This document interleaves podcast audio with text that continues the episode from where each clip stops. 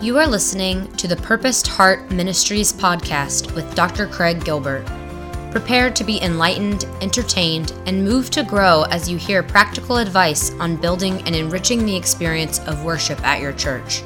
And now, Dr. Craig Gilbert. Hello, everyone, and welcome back to the Purposed Heart Ministries podcast. Our podcast is here to help you with any and all aspects of church planning and development, but with a special emphasis on congregational worship. I am your host, Dr. Craig Gilbert, founder and lead consultant of Purposed Heart Ministries, and I'm happy as always to be with you each week as we talk about the important issues that so many churches must face each and every day. If you would, please help us share this podcast in your favorite social media sites or by word of mouth. Your help is critical if we're going to spread the message of good worship practices, good worship thought. Uh, if you are finding blessing in what we're talking about, obviously, I would hope that you'd want to share that with others. Uh, it'd be a great blessing to me if you were to uh, take a link and post it on your Facebook page or your Twitter page or Instagram or whatever your favorite mobile site is, uh, social site is and uh, let people know about this very free uh, uh, resource for worship leaders.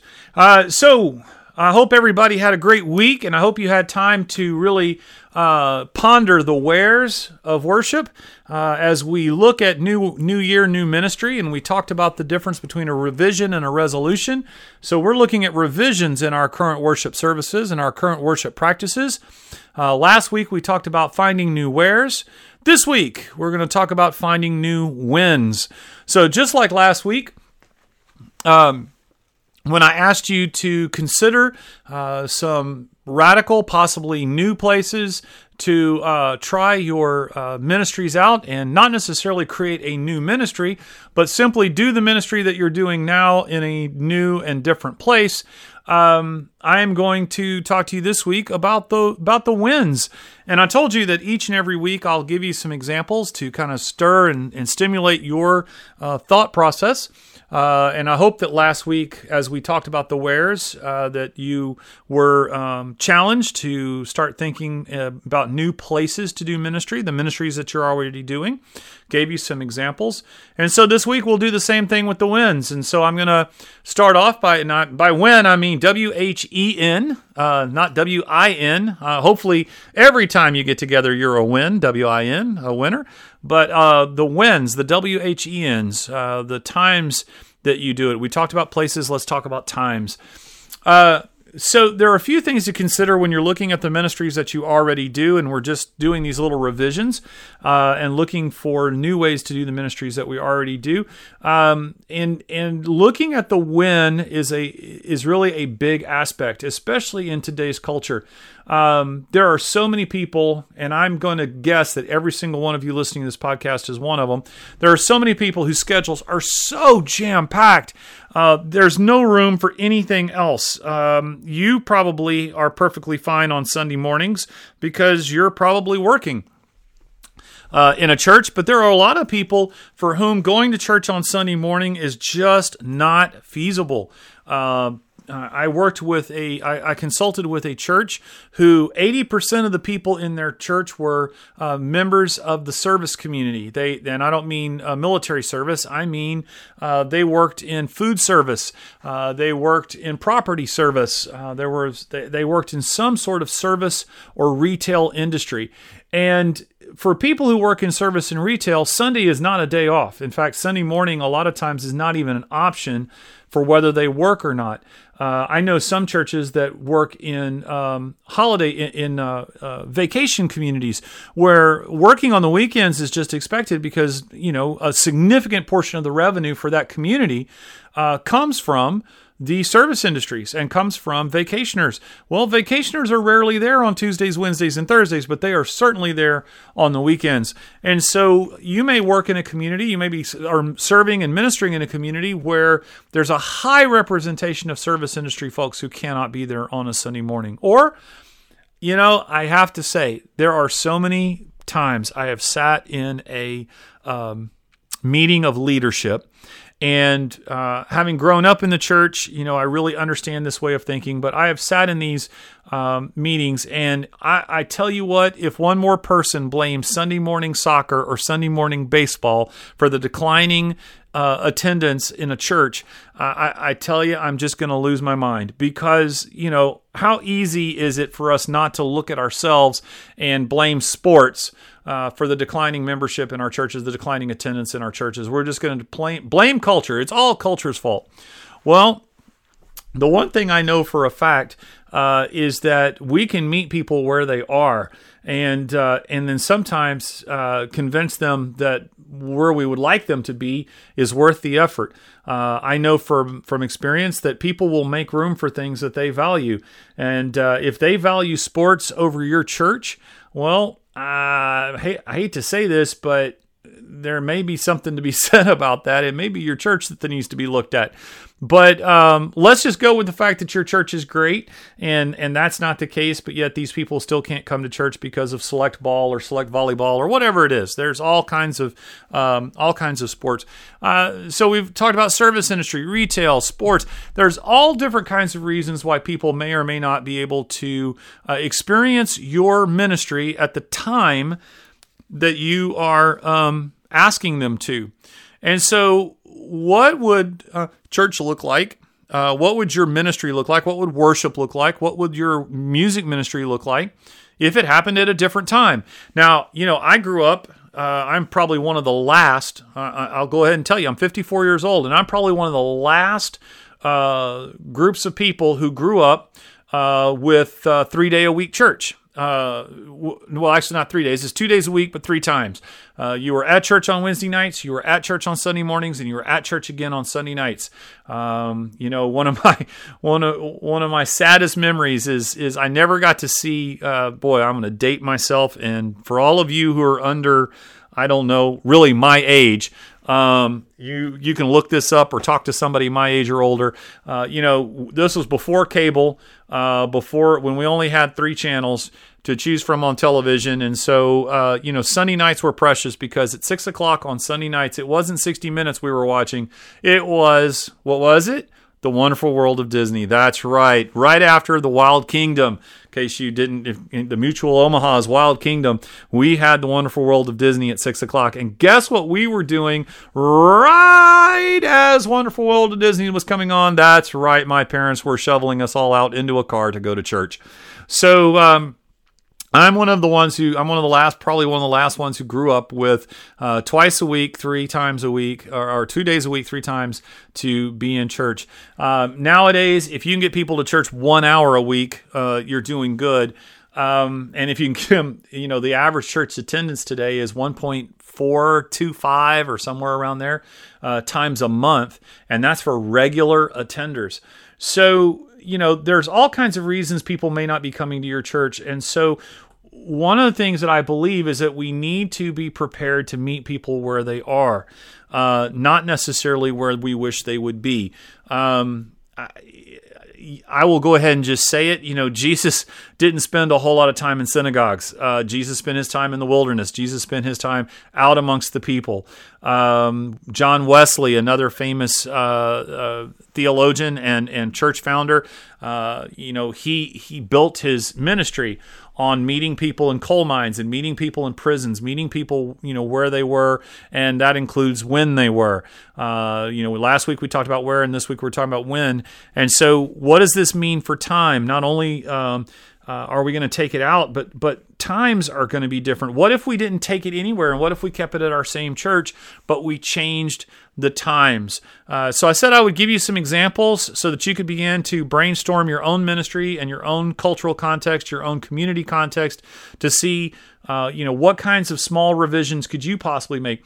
Uh, I worked with one church again that was in this, you know, retail service industry type community, and they realized that Sunday mornings just there were a lot of people in their church who could not come on Sunday mornings, and so, um, but yet they still had people who did come on Sunday mornings. So they started looking around and, and talking to people who couldn't come but who wanted to come to church, and said, "Well, what night of the week can you come?" They came up with Tuesday night and started a Tuesday night service.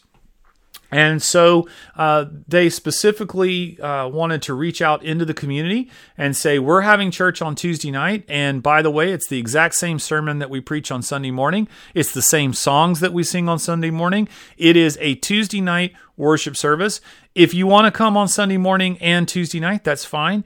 But we are building this worship service specifically for people who have Tuesday nights available um, and and it worked. Um, it, in a lot of ways, it worked. Now I know a church that started one and it didn't work, and they ended up moving it to a different night of the week. They started it on one night that they thought would work. It didn't work, so they moved it to a different night of the week and met success.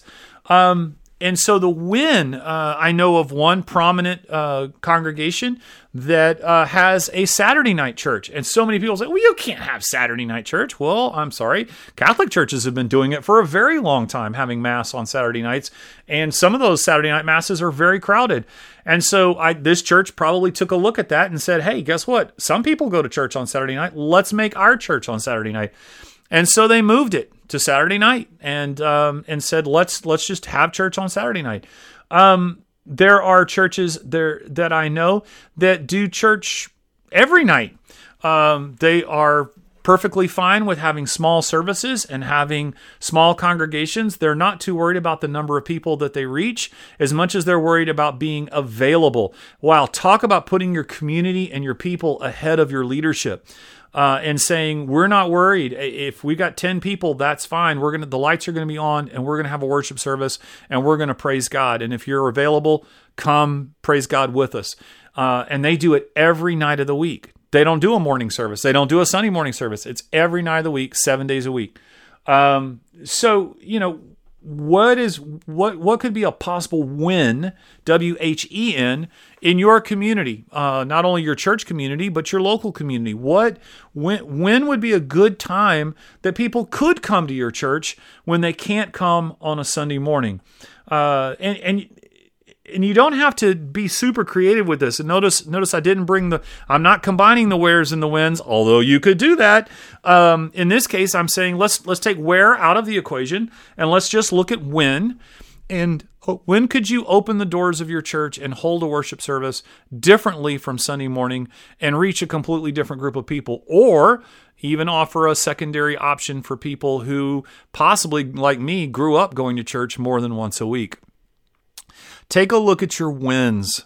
Uh, what win works for you? Um, there is, I know one church that does a uh, afternoon uh, Bible study every single uh, day of the week. They do a weekly afternoon Bible study for their community. Um, and you would think that, okay, well, that's just all the people who don't work. No, they put it at lunchtime, they serve lunch, and people come and they do their lunch there. They they plan for it. They leave work, they come over, they eat lunch, they have a Christian community uh, conversation, and they study the Bible. And they sing a few songs, and really, it's a worship service. It's just got a Bible study hooked into it, and that's when they do church, and and that's their win. Uh, and their music community because they have full time uh, music directors or, or musicians on their staff you know, that's part of their job. Uh, the music ministry serves during the week at lunchtime. Uh, there, there's somebody always there who uh, who serves as a musician for that service. So you know, be creative. Reach out beyond the Sunday morning. You know, um, we we spend what I tell you what, let me paint it this way, and I'm just gonna uh, and I'm gonna close this. I'm gonna close this podcast with this, and and I hope that this really strikes a chord with you. What if all of that time that you spend sitting in meetings complaining about the people who don't come to church on Sunday morning, that you took that time and said, We're not going to complain anymore. We're going to take who we get on Sunday mornings and we're going to celebrate them. But instead of that, we are going to take our, uh, we're going to take this time and we're going to brainstorm when else can we reach people for Jesus with our, on our church campus with our music ministry, with our worship ministry. When else can we do that? And anytime somebody brings up who's not there, then instead of trying to figure out how to change things so that they can be there on Sunday morning, how about finding a way to reach them where they are and um, and open the doors of the church and allow them to come in and meet Jesus uh, in a way that uh, fits into who they are when they are. Um, instead of judging them and somehow finding them less than, uh, I think that's the saddest part of all of this is that somehow someone is less than if they don't meet our expectations of when to be at church and, and when to worship God.